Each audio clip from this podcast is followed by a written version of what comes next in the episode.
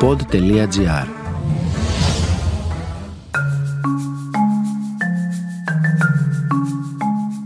Το ρολόι μετράει αντίστροφα. Η κλιματική αλλαγή μας έχει βάλει όλους σε σκέψη. Οι θάλασσές μας είναι γεμάτες πλαστικά. Οι φάλαινες του Αιγαίου χάνουν το σπίτι τους. Τα πουλιά αλλάζουν τις διαδρομές της μετανάστευσής τους. Η υπερβολική κατανάλωση κρέατος είναι μία από τις πιο απειλητικές συνήθειες. Η λίστα είναι ατελείωτη. Στο podcast Εκοπράκτορες συνομιλούμε με τους ανθρώπους πίσω από τις πράξεις. Με οικολογικούς ήρωες, με ψαράδες, με οργανώσεις και ιδρύματα, με δήμους νησιών και χωριών, με επιστήμονες και πολίτες για τον δικό τους αγώνα για την προστασία του περιβάλλοντος. Είμαι η Νίνα Μαρία Πασχαλίδου και μαζί θα εκπαιδευτούμε για να γίνουμε και εμείς πράκτορες της φύσης.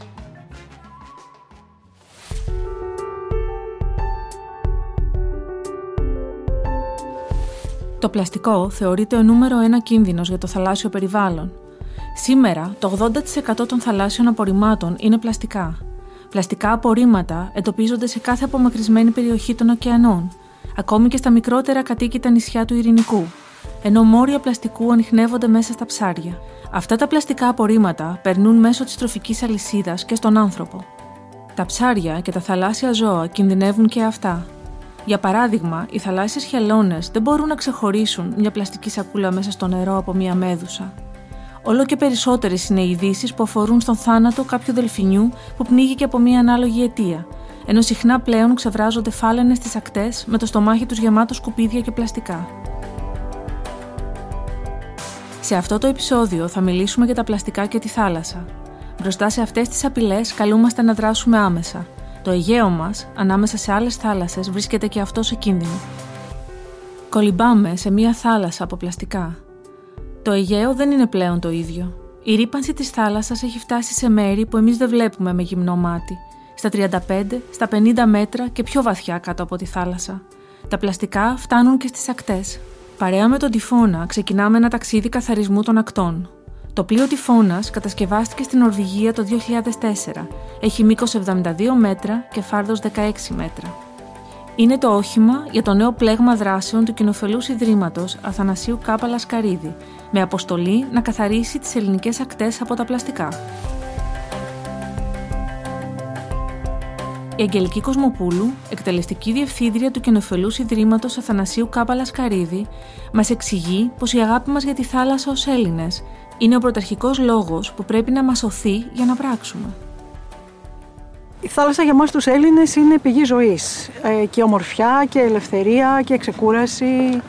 Είναι πάρα πολλά πράγματα. Η θάλασσα δεν είναι πια αυτό που ήταν όταν ήμασταν παιδιά. Έχει αλλάξει πάρα πολύ και το βλέπουμε παντού. Δεν χρειάζεται να είσαι κάποιος που ζει δίπλα στη θάλασσα για να το καταλάβεις. Γι' αυτό πρέπει να την προστατέψουμε με κάθε τρόπο πρόσφορο. Είναι σημαντικό και εμείς να τη χαρούμε, αλλά και τα παιδιά μας να έχουν τη δυνατότητα να απολαύσουν αυτό το δικαίωμα. Του να χαίρονται τη θάλασσα και να ζουν καλά από αυτήν. Το Αιγαίο είναι μια θάλασσα που έχει πολύ μεγάλη σημασία. Έχει μια σημασία κυριολεκτική, γιατί είναι πηγή ζωής για όλη, όλη αυτή την όλο τον κόσμο το δικό μας, για την, για την Ελλάδα ολόκληρη, αλλά την ίδια στιγμή έχει και μια τεράστια συμβολική σημασία. Το Αιγαίο είναι το αρχιπέλαγος, είναι το κέντρο και η κοιτίδα πολλών πολιτισμών είναι πάρα πολύ κρίμα, έχοντας διαφυλάξει παράγματα αυτού του πολιτισμού για χρόνια, να τον δούμε να καταστρέφεται στη δική μας εποχή. Όλοι οι γονείς θέλουμε για τα παιδιά μας το καλύτερο και η υπεβάθμιση του περιβάλλοντος σταθερά, με δική μας ευθύνη ή με τη δική μας ανοχή, είναι κάτι που πρέπει να σταματήσει. Τα παιδιά μας είναι πολύ πιο έτοιμα από εμάς για να καταλάβουν τα περιβαλλοντικά ζητήματα εκπαιδεύονται για αυτά στο σχολείο, είναι πιο εύστροφα από εμάς και αντιλαμβάνονται κάθε αλλαγή πιο γρήγορα. Άρα τα παιδιά είναι κυριολεκτικά η ελπίδα μας. Μπορεί να ακούγεται κλεισέ μερικές φορές, αλλά τα παιδιά είναι η επόμενη μέρα. Θέλει απλώς να τα καθοδηγήσουμε και να μην τα αποτρέψουμε από το να διαμορφώσουν από την αρχή μια πιο καλή σχέση και πιο στέρεα με το περιβάλλον από ότι εμείς. Σε μία πενθήμερη εξόρμηση με τον τυφώνα στη Λίμνο, φιλοξενείται και η ομάδα του Εργαστηρίου Θαλάσσιας Γεωλογίας και Φυσικής Οκεανογραφίας του Τμήματος Γεωλογίας του Πανεπιστημίου Πατρών. Υπό την επιστημονική διεύθυνση του καθηγητή Γιώργου Παπαθεοδόρου, συλλέγουν πλαστικά στην παραλία και έπειτα σκανάρουν το πυθμένα του βυθού για να εντοπίσουν και να αναλύσουν τα πλαστικά απορρίμματα με ειδικά μηχανήματα. Σήμερα ψάχνουμε να βρούμε σκουπίδια αν είναι δυνατόν ε, σκουπίδια καθοδηγητικά. Δηλαδή σκουπίδια που να μας δηλώνουν την, την πηγή τους. Η πηγή τους είναι ξεκάθαρη εδώ ότι είναι θαλάσσια πηγή. Γιατί δεν έχουμε χερσαία πηγή κοντά, δεν έχουμε μικρό ποτάμι, δεν έχουμε ποταμοχήμαρο, δεν έχουμε οικισμό, δεν έχουμε τουριστική εγκατάσταση. Αυτές είναι οι κύριες πηγές ε, χερσαίων απορριμμάτων. Εδώ έχουμε μόνο θαλάσσιες πηγές. Άρα περιμένουμε να έρχουν σκουπίδια που έχουν έρθει από το πέλαγος. Συνεπώς έχουμε σκουπίδια τα οποία είναι ελαφριά, μπορούν και επιπλέουν, που σημαίνει ότι όταν έρχονται εδώ ο αέρας μπορεί να τα παρασύρει πάρα πολύ εύκολα γιατί είναι ελαφριά σκουπίδια και να τα ρίξεις προς την ενδοχώρα, στη φυτοκάλυψη μέσα. Και επίσης το πιο σημαντικό από όλα είναι να βρούμε σκουπίδια από συγκεκριμένες χώρες όπως είναι η γείτονάς μας, η Τουρκία, ή οι χώρες οι οποίες βρέχονται από τη Μαύρη Θάλασσα. Καθώς έχουμε διαπιστώσει από τα μοντέλα των ρευμάτων που έχουμε κάνει, ότι υπάρχει φορτίο απορριμμάτων που έρχεται μέσα από το στενά των Δαρδανελίων και λούζεις ουσιαστικά όλες τις ακτές της ε, λίμνου. Καθώς επίσης έχουμε και ένα γκλάδο ρευμάτων που έρχεται από τον νότο, διαπλέει όλη την Μικρά Ασία, έρχεται και χτυπάει πάλι στη λίμνη. Οπότε θέλουμε να δούμε καθοδηγητικά σκουπίδια όσον αφορά την προέλευση. Γι' αυτό το λόγο θα μαζεύουμε επώνυμα σκουπίδια και τα οποία θα έχουν πάνω barcode. Τα barcodes μας δίνουν τη δυνατότητα να καθορίσουμε προέλευση, χώρα, ημερομηνία, γραμμή παραγωγής, εργοστάσιο. Οπότε έτσι θα, φτιάξουμε μια ε, τράπεζα δεδομένων όπου θα επιβεβαιώνουμε δηλαδή τα αποτελέσματα των ρευμάτων που έχουμε μέχρι κάνει.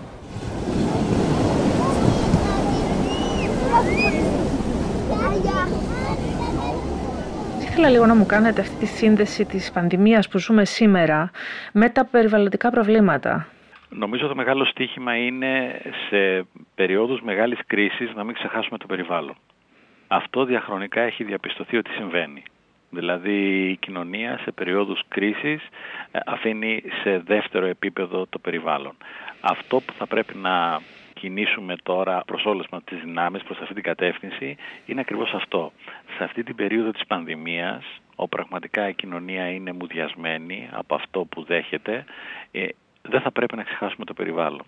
Το περιβάλλον συνήθως υποφέρει σε περιόδους όπου υποφέρει και η κοινωνία.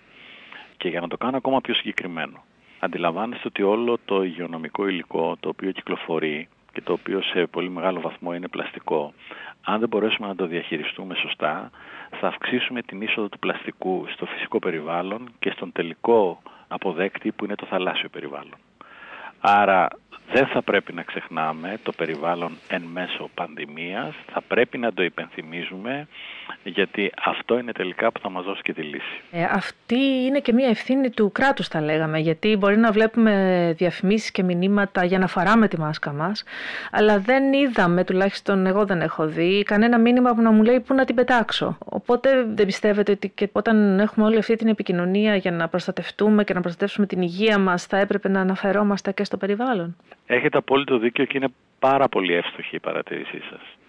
Ενώ βεβαίως έχουμε βάλει στην πρώτη προτεραιότητα την ε, ασφάλεια των πολιτών μας και τις ζωές που είναι ό,τι πολυτιμότερο έχουμε, θα μπορούσαμε σε δεύτερο επίπεδο, σε δεύτερη κλίμακα, σε δεύτερο βαθμό να ενημερώνουμε τους συμπολίτες μας πώς θα διαχειριστούν το υγειονομικό υλικό το οποίο θα πρέπει να απορρίπτουν σε συγκεκριμένα σημεία. Ε, και σε αυτή την κατεύθυνση και ως πανεπιστήμια και ως ερευνητικά κέντρα είμαστε σε μια κοινή προσπάθεια έτσι ώστε να αναδείξουμε αυτό το πρόβλημα.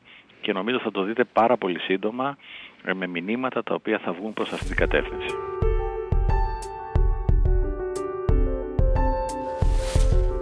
Θα έλεγε κανείς πως η πανδημία μας ευαισθητοποίησε όλους σε σχέση με το περιβάλλον. Επίσης καταναλώσαμε λιγότερο και σαν αποτέλεσμα είχαμε λιγότερα απορρίμματα. Ωστόσο, για την Έλια Ψηλάκη, καθηγήτρια της Σχολής Μηχανικών Περιβάλλοντος του Πολυτεχνείου Κρήτης, η πανδημία δεν είναι πανάκια για το περιβάλλον. Το μόνο καλό που έχω να πω για την πανδημία είναι ότι είδαμε ε, ότι όταν σε ατομικό και συλλογικό επίπεδο καταβάλουμε μεγάλες προσπάθειες, μπορούμε να αλλάξουμε την κατεύθυνση της κλιματικής αλλαγής, να αντιστρέψουμε την κατάσταση. Δηλαδή αυτό που είδαμε ήταν στην περίοδο των lockdowns, υπήρξε μια σημαντικότατη βελτίωση σε θέματα ποιότητας αέρα και νερών. Βέβαια με το που επανήλθαν οι δραστηριότητες, τα επίπεδα ρήπανσης γυρίσαν πίσω στα κανονικά. Προφανώς και δεν προτείνουμε εμείς, ε, σαν επιστημονική κοινότητα, οποιοδήποτε θα το λέγει αυτό, ε, να σταματήσουμε να κυκλοφορούμε και να ζούμε.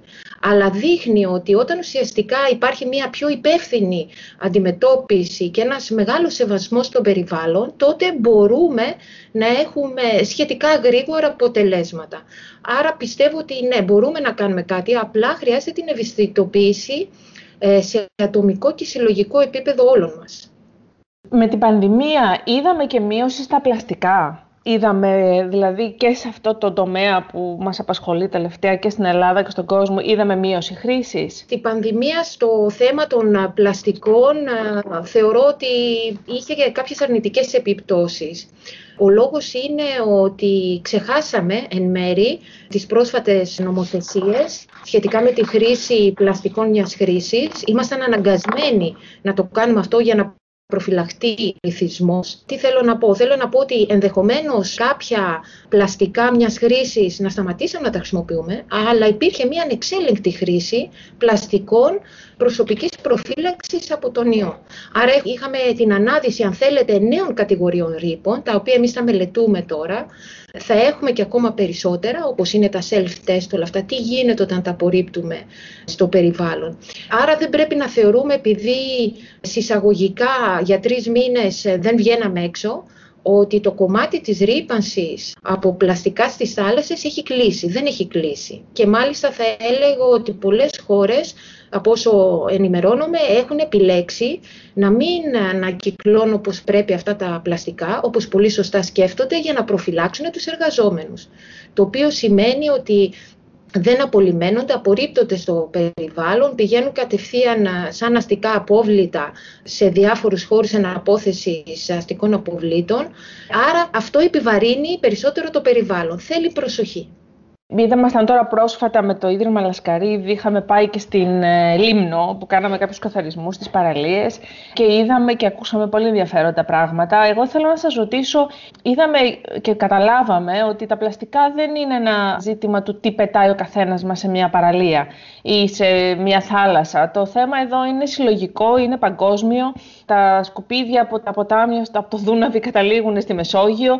Πώς μπορεί να αντιμετωπιστεί αυτό και ε, θεσμικά; Η ρήπανση δεν είναι τοπική, η ρήπανση είναι διασυνοριακή.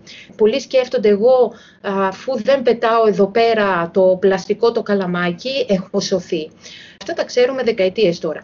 Άρα το κομμάτι των πλαστικών προφανώς δεν θα μπορούσε να αποτελεί μια εξαίρεση. Αυτό, ξαναλέω, είναι θέμα συλλογικής προσπάθειας. Δηλαδή πρέπει τα κράτη να συνεργαστούν για να αντιμετωπίσουν την κλιματική αλλαγή. Πρέπει να γίνει μια συλλογική προσπάθεια και γι' αυτό ήταν και η κίνηση των Ηνωμένων Εθνών ουσιαστικά για να δείξει ότι όλοι μαζί είναι αποφασισμένοι να ανατρέψουν αυτή την κατάσταση.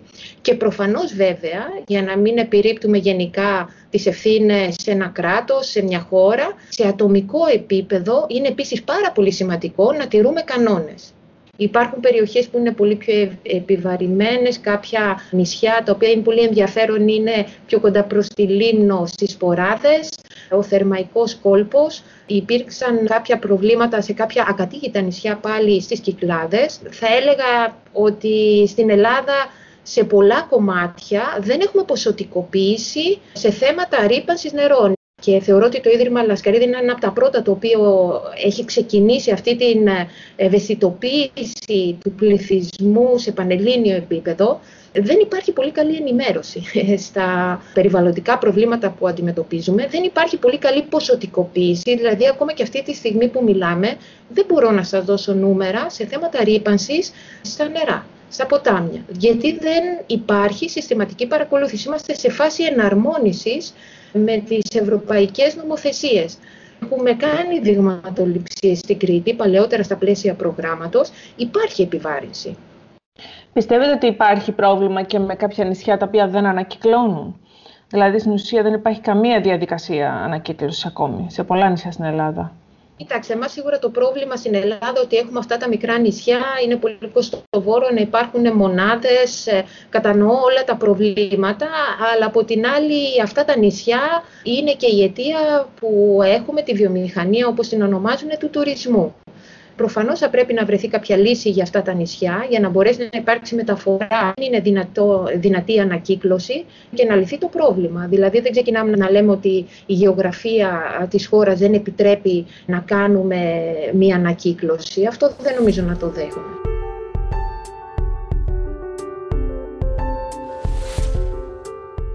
Πόσο όμως μπορούμε να αλλάξουμε τη στάση μας απέναντι στη θάλασσα και να χρησιμοποιούμε λιγότερα πλαστικά; Ο δίτης Αλέξανδρος Μαλαγάρης και ιδρυτής του καταδυτικού κέντρου Σάμον Σαμπ μας μιλάει για τον πόλεμο που έχει να δώσει η δική μας γενιά.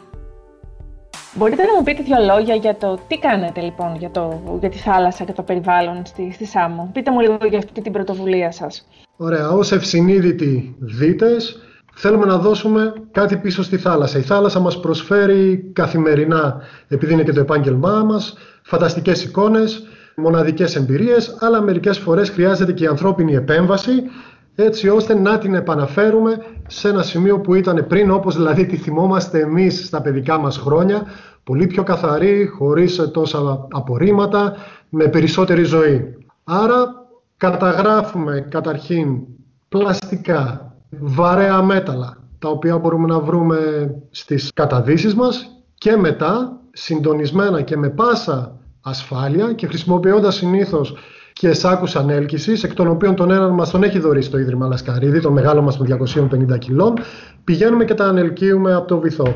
Μετά τα φέρνουμε στην ε, επιφάνεια, στην προκυμαία ή στην παραλία και προσπαθούμε εκεί να τα διαχειριστούμε. Δηλαδή, αν πρόκειται, όπως σας είπα, βαρέα μέταλλα και τοξικά όπως είναι οι μπαταρίες, σίγουρα θα πάνε προς ανακύκλωση μέσω των τοπικών μας συνεργείων.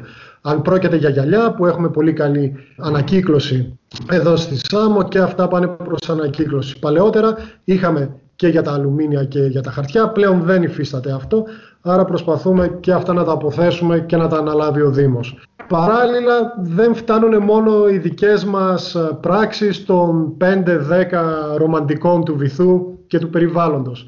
Συχνά πυκνά μας καλούν σε σχολεία να μιλήσουμε για το τι μπορεί να κάνει ο καθένας μας για το περιβάλλον, πώς ο καθένας μας μπορεί να είναι μέρος της λύσης, ένας μικρός πολίτης επιστήμονας, αν θέλετε να το θέσουμε και έτσι, και προσπαθούμε να μεταλαμπαδεύσουμε αυτές τις ευαισθησίες που έχουμε εμείς στην νεολαία μας. Και δεν σας κρύβω ότι μιλάμε από παιδιά προνηπιακής ηλικίας έως και τελειόφοιτους φοιτητές ξένων πανεπιστημίων και του Πανεπιστημίου του Αιγαίου. Το είχε θέσει πάρα πολύ καλά ένας πολύ καλός μου φίλος και συνδίτης, ο Αντώνης ο Μακρυγιάννης, είπε ότι πλέον αυτή η γενιά τώρα έχει εικόνες η οποία δεν είχε η δικιά μας. Δηλαδή έχουν δει τους πατεράδες τους να βγάζουν σκουπίδια από τη θάλασσα και να προσπαθούν να τα ανακυκλώσουν. Έχουν δει μέσω του YouTube τις προσπάθειές μας τα τελευταία 15 χρόνια, άρα έχουν εικόνες και έχουν καλά παραδείγματα. Σίγουρα είναι ένας πόλεμος τον οποίο δεν μπορούμε να νικήσουμε, αλλά δεν μπορούμε να μείνουμε και άπραγοι. Από το δικό μας το μετερίζει, στη δικιά μας τη θάλασσα, τη Σάμου, τη Ικαρίας, των Φούρνων και όπου αλλού μας έχουν καλέσει, θα επέμβουμε με όλες μας τις δυνάμεις. Ε, εσείς τι, τι αλλαγές έχετε παρατηρήσει στο βυθό; Ας το πάρουμε λίγο ιστορικά. Η αυτόνομη κατάδυση αναψυχής επιτράπει στην Ελλάδα μετά το 2007.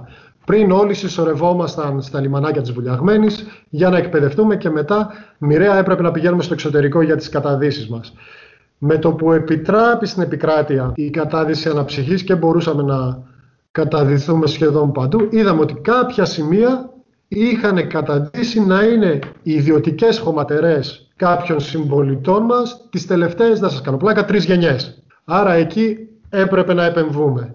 Πραγματικά χαίρομαι που το λέω ότι με κάποιες πρωτοβουλίες μας μπορούσαμε να διαχειριστούμε και να εκπαιδεύσουμε τον τόπιο πληθυσμό όσον αφορά το θέμα των μπαταριών, όχι μόνο με τις ανελκύσεις και τις εικόνες, αλλά και με μια συντονισμένη καμπάνια στα τοπικά μας μέσα ενημέρωσης. Δώσαμε λύση συλλογικά, δηλαδή πάρα πολλοί σύλλογοι και φορείς στα θέματα τα περιβαλλοντικά που είχαν προκύψει, ειδικά κατά τη διάρκεια του προσφυγικού, με τις βάρκες, τα σωσίβια, τις ε, μηχανές, όλα αυτά.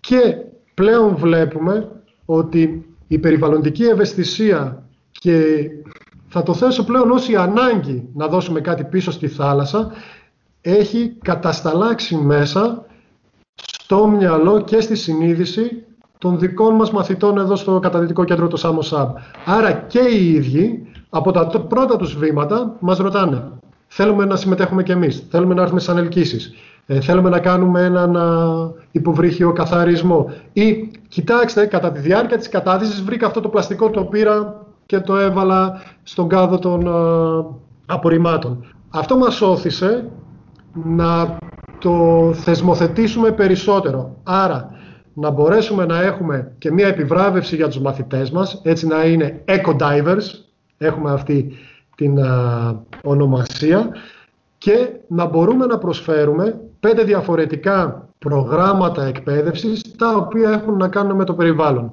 Έχουν να κάνουν γενικά με τη διαχείριση των απορριμμάτων ε, στη θάλασσα, έχουν να κάνουν με τα εισβολικά είδη τα οποία έχουμε να αντιμετωπίσουμε, έχουν να κάνουν με τις 10 καλές πρακτικές που πρέπει να ακολουθεί κάθε δίτης. Ή αυτός βουτάει στα ντόπια τα νερά ή είναι επισκέπτης κάπου αλλού ανά τον κόσμο. Να μου πείτε λίγο για τα πλαστικά. Στη Σάμο, που είναι ένα ε, παράδειγμα. Όπως διαπιστώσατε στο Βόρειο Αιγαίο, τα πλαστικά δεν έχουν σύνορα. Τα πλαστικά της Τουρκίας μας έρχονται προς εμάς και τα δικά μας πηγαίνουν προς την Τουρκία. Ταξιδεύουν, δεν αναγνωρίζουν αν έχει ελληνικό σημαίακι ή τουρκικό σημαίακι. Από απέναντι από τη Σάμο έχουμε τεράστια αστικά κέντρα με μεγάλες χωματερές που όντως όταν είναι ανάλογος ο καιρός έρχονται πάρα πολλά. Δεν λέω ότι και τα δικά μας δεν πηγαίνουν από εκεί. Όντως πηγαίνουν.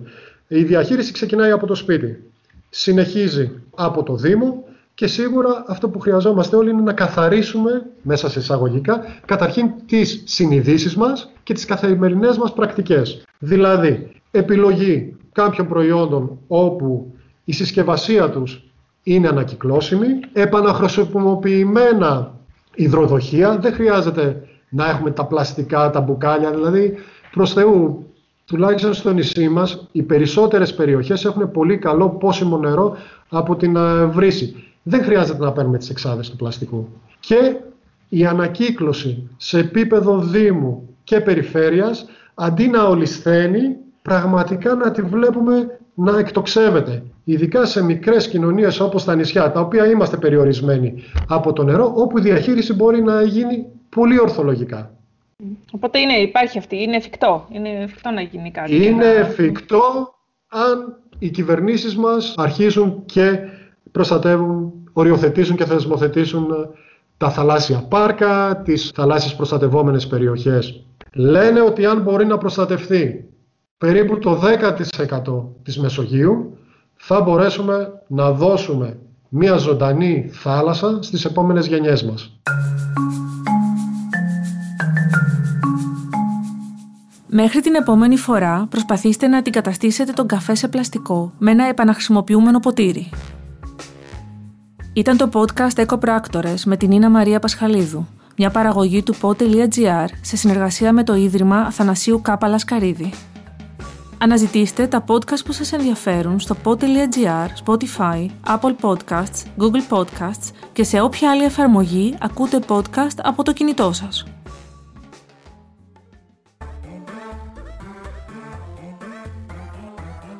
Pod.gr. Το καλό να ακούγεται.